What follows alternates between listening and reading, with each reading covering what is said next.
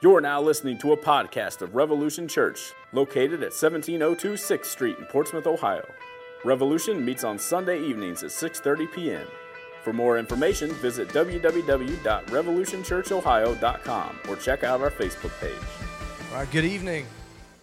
If you guys want to go ahead and open your Bibles to Psalm 1, that's where we're going to be. We are starting a new series this evening. Um, me and Stephen talked, and we decided uh, that we wanted to, to go to the Old Testament, and it was a, a toss up between Deuteronomy and, uh, and the Psalms. And, and me and Steve talked, and we decided to spend a summer in the book of Psalms. Uh, just in case you, you didn't know, I might use this term. Uh, the book of Psalms is also known as the Psalter, right, with a P in front of it. Uh, and just fun fact uh, Corey Reed, I believe it was Corey or Katie, it was one of the Reeds, of course, that wanted to call this series a Psalmer in the Psalms. And that, that is hilarious. Like, that's, that's good. Who was that? Thank you, Corey. You are a loser. Um, just for fun, since we're just, I'm, I'm just goofing around with this whole idea of uh, like weird stuff like Psalmer and the Psalms. Uh, does, anyone, does anyone remember uh, Psalty the Psalter? You guys remember that children's show, the, the, Christian thing with like the big ugly blue book? Psalty the song, what, whatever he was, it was, his name was Psalty with a P in front of it. It was horrible. Like Christian programming for children was just awful. Like whenever VeggieTales is the best thing you got, you got problems. Um, but yeah, Christian programming was rough whenever I was little. But yeah, I remember Psalty the, the Salt or whatever he was called. It was really weird. You should, you should Google it. It was strange. Um, but yeah, we're going to be in the book of Psalms for the next 17 weeks or so. Um, maybe a little bit more, probably not, but right around 17 weeks. Um, so, the first thing that I want you guys to know about the book of Psalms as, as we get into this uh, series is that, that the book of Psalms is basically a book of songs and poems. Um, the Psalter was Israel's hymnal. Right? It was their songbook. It was what they sang in corporate worship. It was the songs that they taught and instilled in their people, in their children. Uh, and, and, many people still today sing the Psalms. We, we do it occasionally. We'll do like renditions of like Psalm 46 and a few other Psalms. And there are actually some uh, churches, they're usually Presbyterians, uh, that practice what's called exclusive psalmody, which is where you sing nothing but the Psalms, uh, which is cool. We don't do that here. Uh, but yeah, but anyway, so just a fun fact for you. But over the next few months, we're going to be looking at the different genres of Psalms. Genres like Southern Gospel, Contemporary, traditional hymns. This is hilarious, guys. I'm really trying here. Genres of psalms. I'm naming styles of music. That's funny. You guys are awful. That was gold. I labored over that line. It's actually in my notes. Um, that's the one that gets you, apparently. Um, anyhow, uh, but for real, there really are a few different genres of psalms. Uh, there are psalms uh, that are called hymns. There are psalms of praise, psalms of thanksgiving uh, psalms of lament, uh, kingship psalms, and, and, a few others past that. But there really are a lot of different genres of psalms. And, and me and Steve thought it would be a good idea uh, for us as a church to, to gain a greater appreciation. Uh, for the Psalter and the, and the, richness and insight and encouragement found in this songbook. Uh, but tonight we're going to be in Psalm 1. Right? We're going to be starting in the beginning. Uh, and this psalm is placed where it is in the book on purpose. Right? It's placed there intentionally. It's not by chance that Psalm 1 is the first psalm. Uh, psalm 1 is an introduction to what, to what is basically the major theme of the Psalms. And also, uh, not, coincidence, eh, not coincidentally, but by God's providence, Psalm 1 is essentially the, the major theme of the whole Bible, or at least one of the major themes of the whole Bible. And that theme is this there are two ways to live. There are two ways to live, and there are two outcomes of those paths.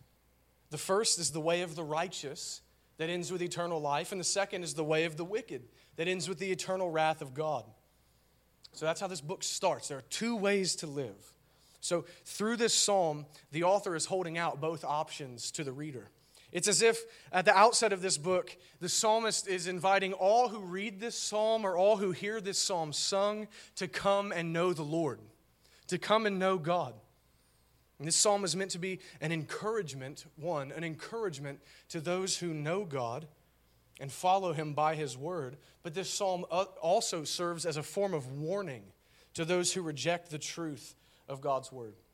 So, where we're driving at this evening, this is my thesis for this whole sermon. Here it is there are two ways to live.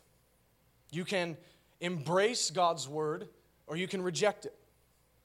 And there is blessing beyond measure for those who embrace it, but only curse and condemnation for those who refuse it. So, that being said, let's go into the first psalm. Blessed is the man who walks not in the counsel of the wicked, nor stands in the way of sinners, nor sits in the seat of scoffers, but his delight is in the law of the Lord. And on his law he meditates day and night. He is like a tree planted by streams of water that yields its fruit in its season, and its leaf does not wither. In all that he does, he prospers. The wicked are not so but are like chaff that the wind drives away. Therefore, the wicked will not stand in the judgment, nor sinners in the congregation of the righteous. For the Lord knows the way of the righteous, but the way of the wicked will perish. This is God's word. Let's pray. Father, we thank you for the instruction that you've given us in your word, the revelation of yourself, the revelation of the way to be saved through faith in your Son, the revelation of morality. Lord, we thank you for this book, the scriptures. Because without it, we're, we're, we're like blind men groping around in the darkness. We can learn just enough truth from nature to condemn us and render us without excuse in your presence. Lord, but in the scriptures, we see all that's necessary for life and godliness.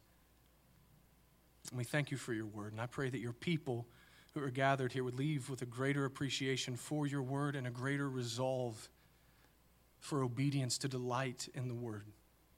But for those that are gathered with us that do not know Christ, that do not follow him daily in faith and repentance, I pray that the warning of this psalm would, would be brought to bear on them as your Holy Spirit works alongside the preaching of your word. God, please do a work of sovereign grace this evening. Strengthen your people and draw sinners to you, we pray.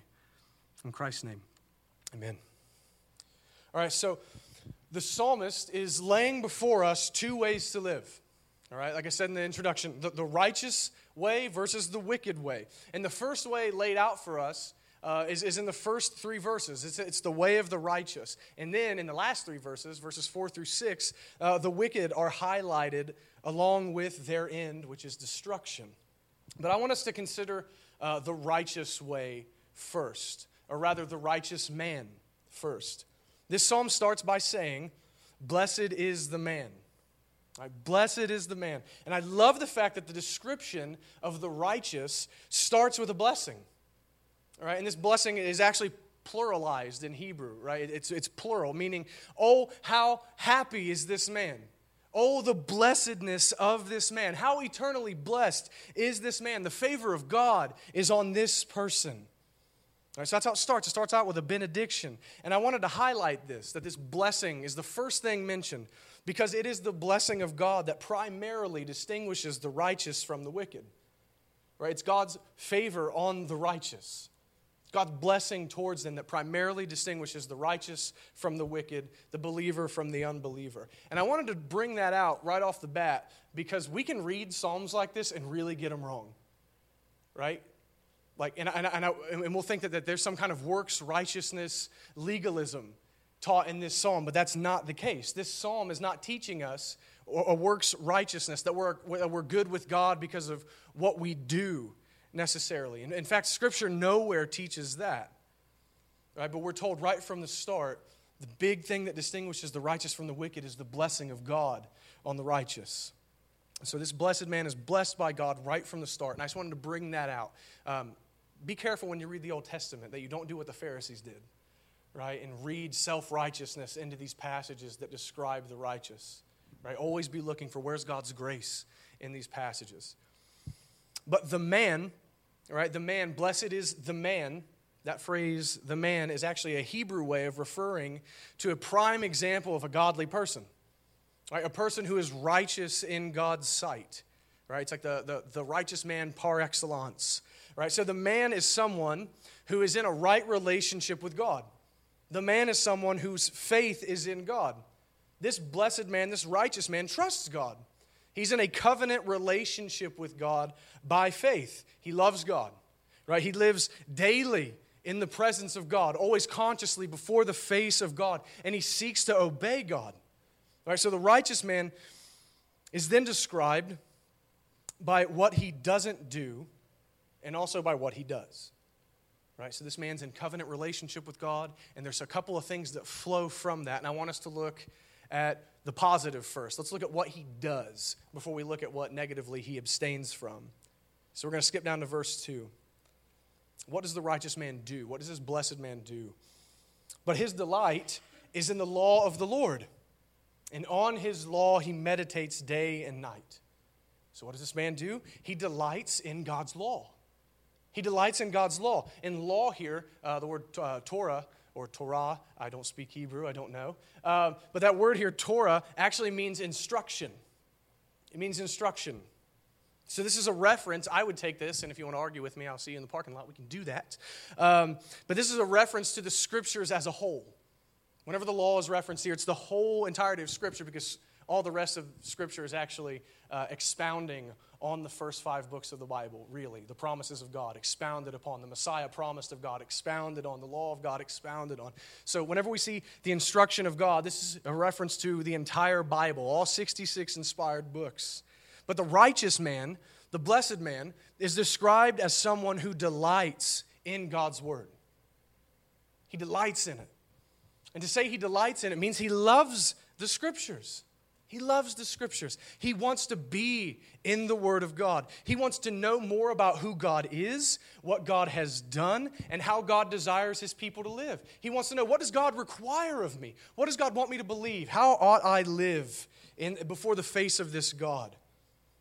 Right? And, and, and not only does he want to know what the Word says, but this is huge. He wants to obey the Word.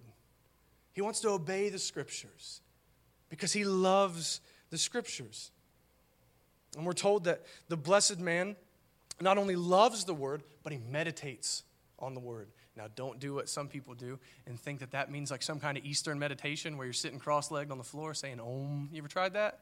Don't. It's awful. It's pagan. Um, I did some weird stuff when I was an atheist. Um, but yeah, um, to meditate on the word doesn't mean to sit and, and clear your mind of all things and, and just no, that's not what we're talking. We're not talking Eastern meditation. Uh, this word meditate actually means like to mutter, to mutter to yourself, right? So your mind is absolutely involved. So this blessed man mutters the truth of the scriptures to himself. He's always talking to himself. What has God said? How has God instructed me? He's memorizing the scriptures, or at least memorizing the truth and concepts of the Word of God and always chewing it over. Right? And in this meditating on the law of God, he's measuring everything. He's measuring everything, every situation, every circumstance that he encounters against what God has revealed in the scriptures. He's meditating on it. He loves the law, he loves God's word. But I always like to ask questions when I'm reading the Bible. Why? Why does the righteous man delight in God's word? Right? Why do the people of God delight in the scriptures? And there are many reasons, but just three that I want to I want to bring out to you. First and foremost, the people of God delight in the word of God because it is in the scriptures that we are taught the way of salvation. It's in the scriptures that we're taught that human beings are saved from the wrath of God through faith in the Lord Jesus Christ, God's Son. Just go with me on this. Where else but the Word? Where else but the Bible could we learn about God's plan to send his son to live, die, and be resurrected in place of God's people? This is not a, a human invention. No man would have, would, have, would have come up with that plan. Where else but the scriptures could we learn that? Where else but the scriptures could we learn that salvation is received by faith alone in Christ alone, without any kind of human merit or any kind of good deeds that people bring to God? Every other religion in the world says, do this and God will save you. Our book from God says, no, you do nothing. You come to God by faith in His Son and you're saved. Where else could we have learned that but the Scriptures? Where else but the Word of God could we see that our sin was imputed to Christ, placed on Him at the cross, and that through faith the righteousness, the perfect life of Christ is given to the believer to be judged by? Where else? Only in the Word are these truths found about salvation. Hear me on this. If that and that by itself is enough that, that makes the people of God cherish the Scriptures, this is just one of many reasons that we could come up with. The way of salvation is found in the Bible. And salvation is not revealed apart from God's truth. It's not. There's no salvation outside of what the scriptures tell us. We should cherish them for that reason, if nothing else. But another reason is that it is in the Word of God that we see God's promises to us. Right? Promises to save His people, promises to sustain us by His grace, to protect us through life, to provide for us in our circumstances, both spiritually and, and, and, and tangibly, physically. Where He promises to be a father to people who were once enemies to him, to comfort us in all of our affliction by the work of his Holy Spirit, to work all things. And when I say all things, I mean all things for our eternal good. It's in the scriptures we see the promise that God is going to end sin and rebellion against him, that one day he will make all things new, that he will restore this world to the perfection that it once was in the beginning. Where else but the Word of God would we see the promises of God towards his people? Nowhere. Again, we are in blind darkness apart from the Word of God. And then the last point that I had for this why do we delight in the Word of God? Why do the people of God delight in the Scriptures? It is in the Scriptures that we are actually taught, or that we are taught how to live in a way that pleases God and is actually good for us. This is something I think that sometimes we don't think on too much. In the scriptures, we're taught how to live in a way that pleases God, and that way is actually good for human beings. It's actually good for human flourishing. As we see the commandments of God and, and, and, delight in them and seek to obey them, we are absolutely kept from unnecessary strife. I'm not saying that if you live by what the Bible says that you're going to have a super easy life or that persecution or, or, or, or poverty or, or, or suffering won't come upon you, but you will be kept from unnecessary strife unnecessary hardships that come by sin. So I'll lay this before you. Even if you weren't to be a Christian, right, you'll, you'll, still, you'll still go to hell without faith in Christ. But this would still be the best way to live. Because God knows how human beings ought to flourish. He made us, He knows how our relationships are supposed to work, the things that we're supposed to focus on. But in the scriptures, we're taught God's morality, the way of life. We're taught to keep away from things that will end badly for us and won't bring us fulfillment. And likewise, on the contrary, we are taught in the Word to pursue those things that are truly and eternally good for us. Right, so, those are just three quick reasons why the righteous delight in the Scriptures. But ultimately, and here's the, here's, the, here's the foundation for all of this. Ultimately, the righteous man delights in the Word of God because he delights in God. That's really like that's the foundation reason why the people of God delight in the scriptures is because we delight in God. The righteous man sees God as supreme, as the sovereign ruler of the universe. He sees him as the savior of sinners, a gracious and merciful God, as the life giver. To quote the psalmist, the righteous man looks at God and sees the one whose, at, at whose right hand is pleasure forevermore. They delight in this God. The blessed man delights in what God has spoken because he delights in God. That's why, at the root. The righteous man's love for God flows into a love for everything associated with and coming from God. So I want to take a note of application here and just and, and pepper you with a couple of questions. Do you delight in God's word? Do you delight in the scriptures? Do you find joy in the Word of God? And I, I want to put a caveat here. I know that reading is a challenge for many of you. I get that, right? Reading is a challenge for many of you. I know that for some of you guys, it is a huge victory and an evidence of the grace of God in you for you to sit down and read a chapter of the Bible a day, right? I know not everyone in here is sitting down and reading Isaiah in one pop, right? I get that. Some of you guys have a hard time understanding the scriptures, have a hard time reading in general. And again, it's truly a, a, discipline for you to sit and read. But this is what I mean whenever I say, Do you love the Word of God? What is your heart's posture towards the Word of God? What's the position of your heart towards the scriptures? Do you love it?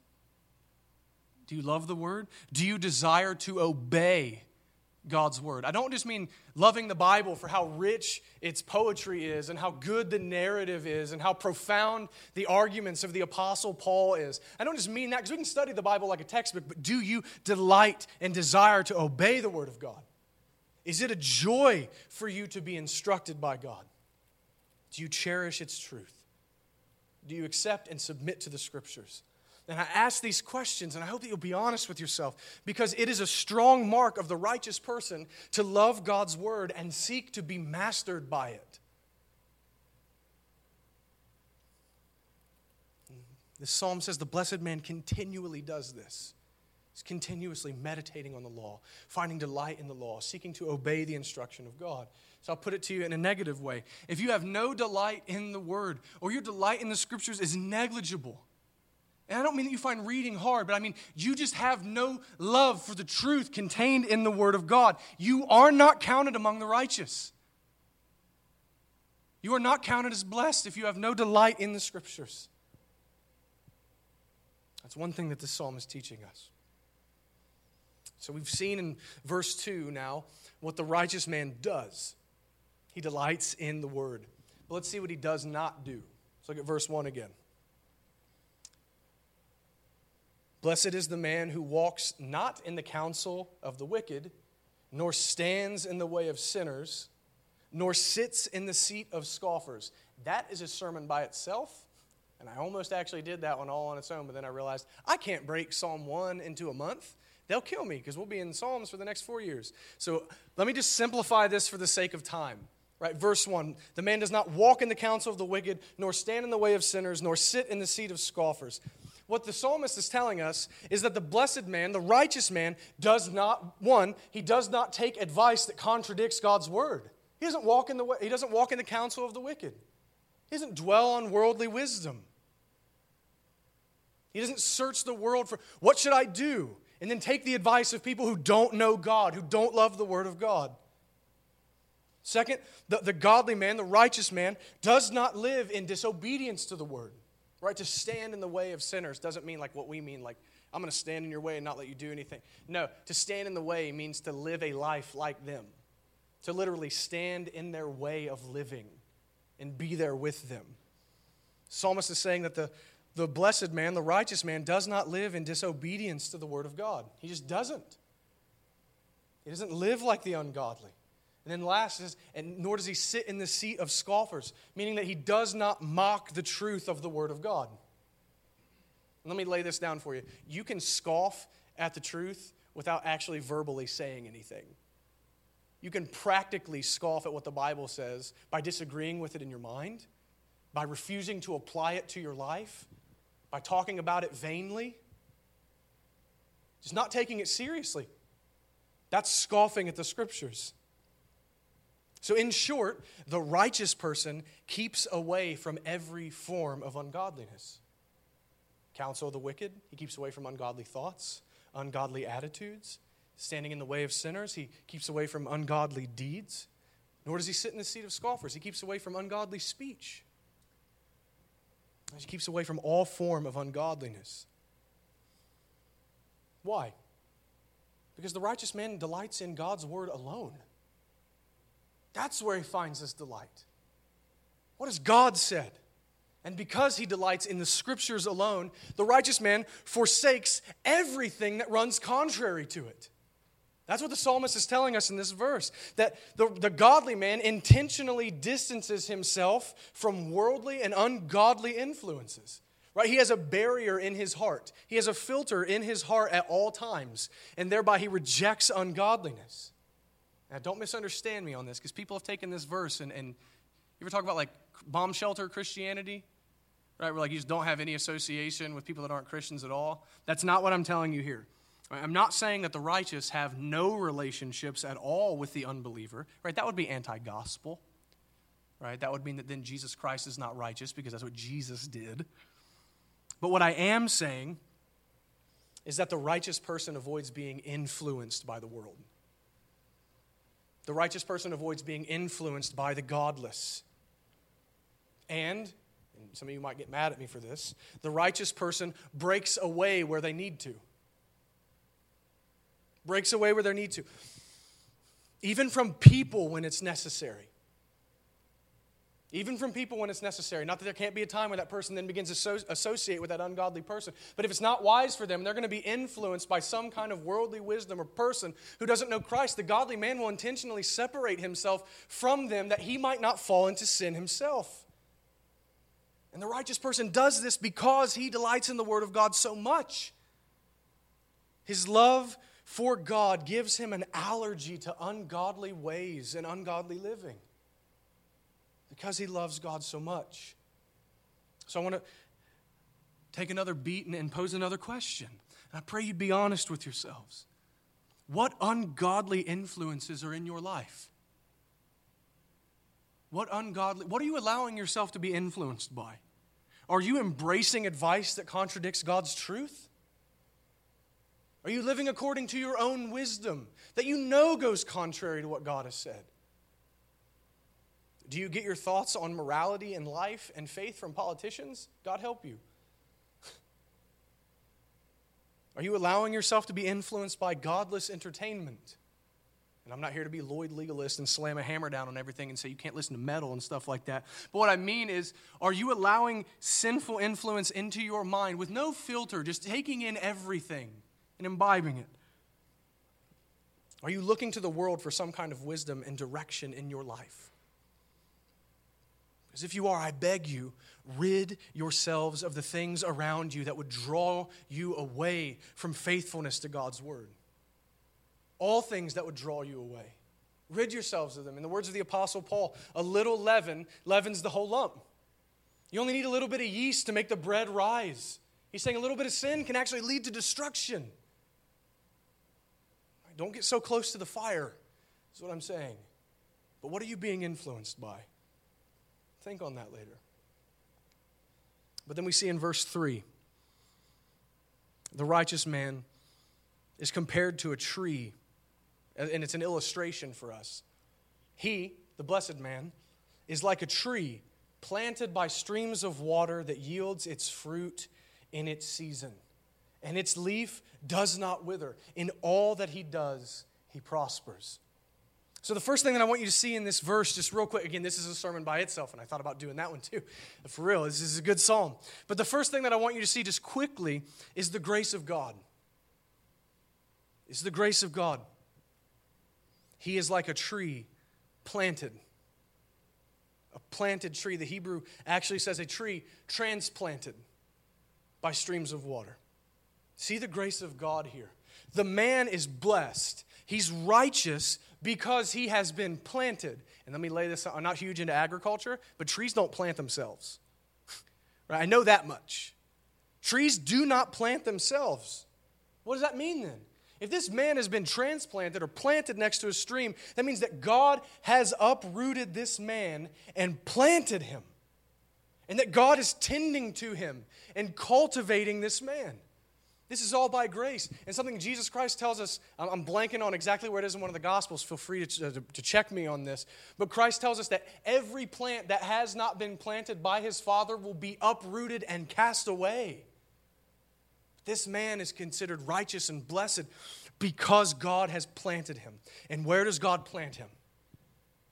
God plants him next to the river of the Word of God. He plants him next to the means of grace, the Scriptures. And the man, what does he do? He's a tree. He drinks it in. He drinks in the word and grows into this beautiful tree that bears much fruit. And to bear fruit means he lives a godly life. He's living in obedience to God and being more and more conformed to the image of God that's been broken in him by sin. He's being made more and more whole, living more and more righteously. And the psalmist tells us that this man is strong in the word, he does not wither right? When the heat of the day beats down on this tree out in the desert, he's next to this river and he doesn't wither.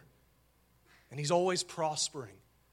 He's always spiritually growing up more and more, bearing more fruit, getting stronger.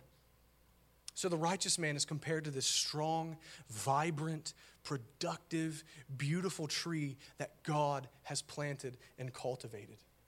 And this tree, this righteous man, is a beautiful thing in the sight of God. But, verse 4 the wicked are not so. The wicked are not so, but are like chaff that the wind drives away. You see a stark contrast here. This beautiful tree that God finds d- delight in, that likewise delights in God, is now contrasted. The wicked are not so. The text literally reads, Not so with the wicked, not so. It's incredibly negative. Charles Spurgeon said, Woe to the person who is double doomed. Right? Because there's a double negative here. Not so with the wicked, not so. The psalmist is saying that the wicked are nothing like the righteous. The wicked are nothing like the blessed man. And we can look back at verses 1 and 2 and look for the opposites of how the righteous man is described. Look at how the righteous man is described and ask yourself, what's the opposite of this man? And we can see what the psalmist means. Not so with the wicked. And in a nutshell, if we look back in verses 1 and 2, we can see that the wicked reject the word of God. At its core, that's what the wicked do. That's what the ungodly, the unbeliever does, is reject the word of God. They live according to their own wisdom. They do what is right in their own eyes, always, in every regard. Doing what is right in their own eyes. They trust themselves for wisdom on how they ought to live. They live day in and day out as they see fit living in constant rebellion to God. Again, a rejection of His commandments, a rejection of His word, and they have no delight whatsoever in God's instruction. They have no love for God's word. They reject His way of salvation, scheming things up for themselves. They're completely opposite of the righteous. And this verse tells us that because the wicked reject God's truth, that they are like chaff in God's sight. That's really strong imagery. Chaff is the husk of the plant that's left over after you thresh grain. Right? Grain is left on the floor, chaff is, is, is, is laying on, the, on, on another side. It's worthless. It's worthless. Has absolutely no value. The psalmist is saying that those who reject the truth of God's word have become worthless in God's eyes have become worthless. You know what you do with chaff? You gather it up and you burn it because it's useless. That's what Jesus said is done with chaff. It's what he tells us in the Gospels. You gather it up and burn it because it has no use, it is completely valueless. Verse 5 says, Therefore, because the wicked have rejected God's truth and are now counted as worthless in God's sight, the wicked will not stand in the judgment, nor sinners in the congregation of the righteous. For the Lord knows the way of the righteous, but the way of the wicked will perish. Because they reject God's word and live in rebellion against God, the wicked will not be able to stand in the judgment. They will stand trial before God, but they will not withstand the judgment of God. They will be condemned by God. They will not be counted in the congregation of the righteous, meaning they will not be counted among God's people because they have no place among the righteous. The righteous are those who delight in the law of God, who are in covenant relationship with God by faith. These wicked people have rejected. They have no place among the righteous. They won't be counted among God's people because God knows his own. For the Lord knows the way of the righteous God will not be deceived. He knows who belongs to him. And no amount of external moral purity by our country's standard is going to deceive God, who knows whether or not you've delighted in his word and trusted in him. Morally good people who reject the word of God will not stand in the judgment. This is a warning to those who reject the truth of the word. The psalmist is giving warning. You will perish under God's wrath. But likewise, let's consider this God inspiring the psalmist to write this is graciously giving the unbeliever a warning of impending judgment. He's graciously warning them. which means that he is implicitly calling the wicked to repentance. It's as if God is saying, Hey, since you now know the eternal outcome of your rebellion and rejection, how long will you continue to rebel? Repent and live. Embrace my word, embrace my way, embrace my way of salvation, and be saved. Come to me, and I will make you into a blessed man. I will plant you next to the stream of water. I will make you into this beautiful tree. Come to me and live. God's graciously calling sinners to repentance in this psalm. But while it's a warning to the wicked, this is also a great word of comfort to the righteous. Verse 6 says, The Lord knows the way of the righteous. What comfort that is to those of us who know God and are in a covenant relationship with Him. God knows His people, He knows who has believed, He knows who has embraced the truth, He knows who finds their delight in Him. And because He knows them, they will live through the judgment. This is the supreme blessing of God to be known by him in the judgment. How blessed is this man to be known by God. But as we come to a conclusion here, we see that this psalm lays out two ways to live and the outcomes of both. The way of the righteous that ends with eternal life and being known by God and being eternally blessed, and the way of the wicked which ends with the eternal wrath of God. The contrast between the two is stark, it's uncompromising. There is no gray area here. You're in one category or the other. But hear me on this. If we're honest with ourselves, please hear me on this. If we're honest with ourselves, the blessed man in this psalm does not always describe us does it? The blessed man in this psalm does not always describe us. Look at this psalm and then look in the mirror again. And then look back to this psalm and look in the mirror again. You'll see that you often do not delight in the law of God. You read things in the scripture and get mad. Why can't I do this? Why does God say I must do this instead? Why must I believe this? This is so hard. This is unbelievable what God has said. We do not always delight in the law. Furthermore, we are often, often influenced by ungodliness and fall into sin, do we not? How can this psalm be said of us? How can we count ourselves among the blessed of God?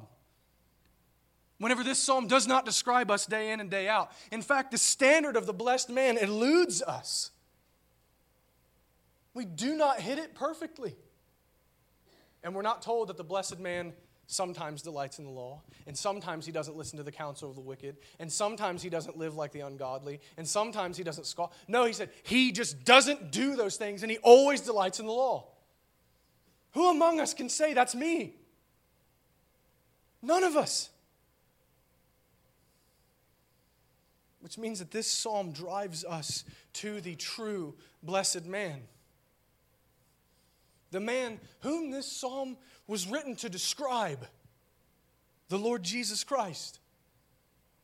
The Son of God, who for his people took on flesh and became a man, so that he might fulfill this psalm for his people, always delighting in God's word always obeying the word, never being influenced by the world, not a sin found in him, always delighting in God. And then, though being the blessed man, would become the cursed man for his people. Bearing the judgment and wrath of God for our sin in our place. The righteous man counted among the unrighteous the righteous tree counted as chaff by God. The only one who could stand in the judgment, undergoing the judgment of God and dying in place of sinners. but then being raised from the dead, so that he might be the firstborn of many that he would make into the righteous ones, this psalm describes. This psalm drives us to Jesus. We are not what this psalm describes intrinsically.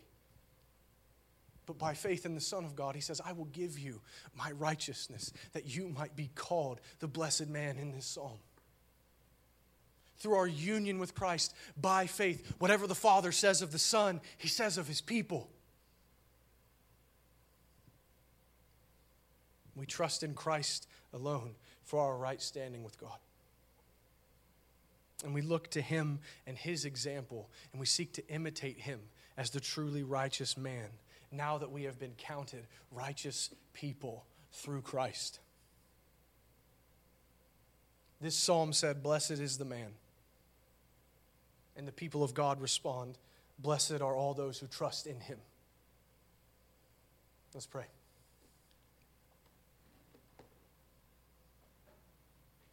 Father, we thank you for your truth that you've given to us in your word.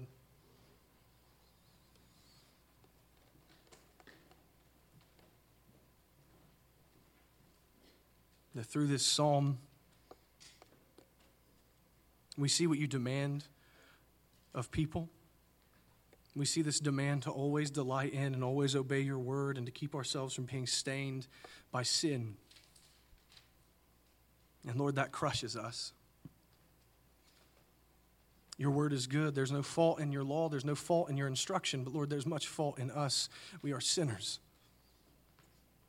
But Lord, we thank you for the blessed man who came and redeemed a people for himself, that he might be the firstborn amongst many who would be declared righteous by faith.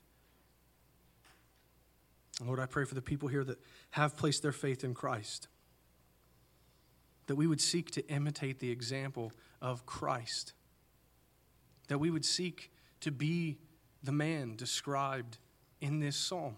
Lord, give us a delight for your word. Help us to cherish its truth. Help us to keep ourselves from sin, from being influenced by the world. But Lord, let us always set our eyes on your Son, who for us lived and died and was raised, that we might be reconciled to you. For the unbeliever that's here, Lord, please draw them to your Son. Let them see their inability to be what you have demanded that men be and their need for the righteousness of the Son of God. Draw them to faith. I pray that you might make them into righteous people through faith in Christ. In his name, amen.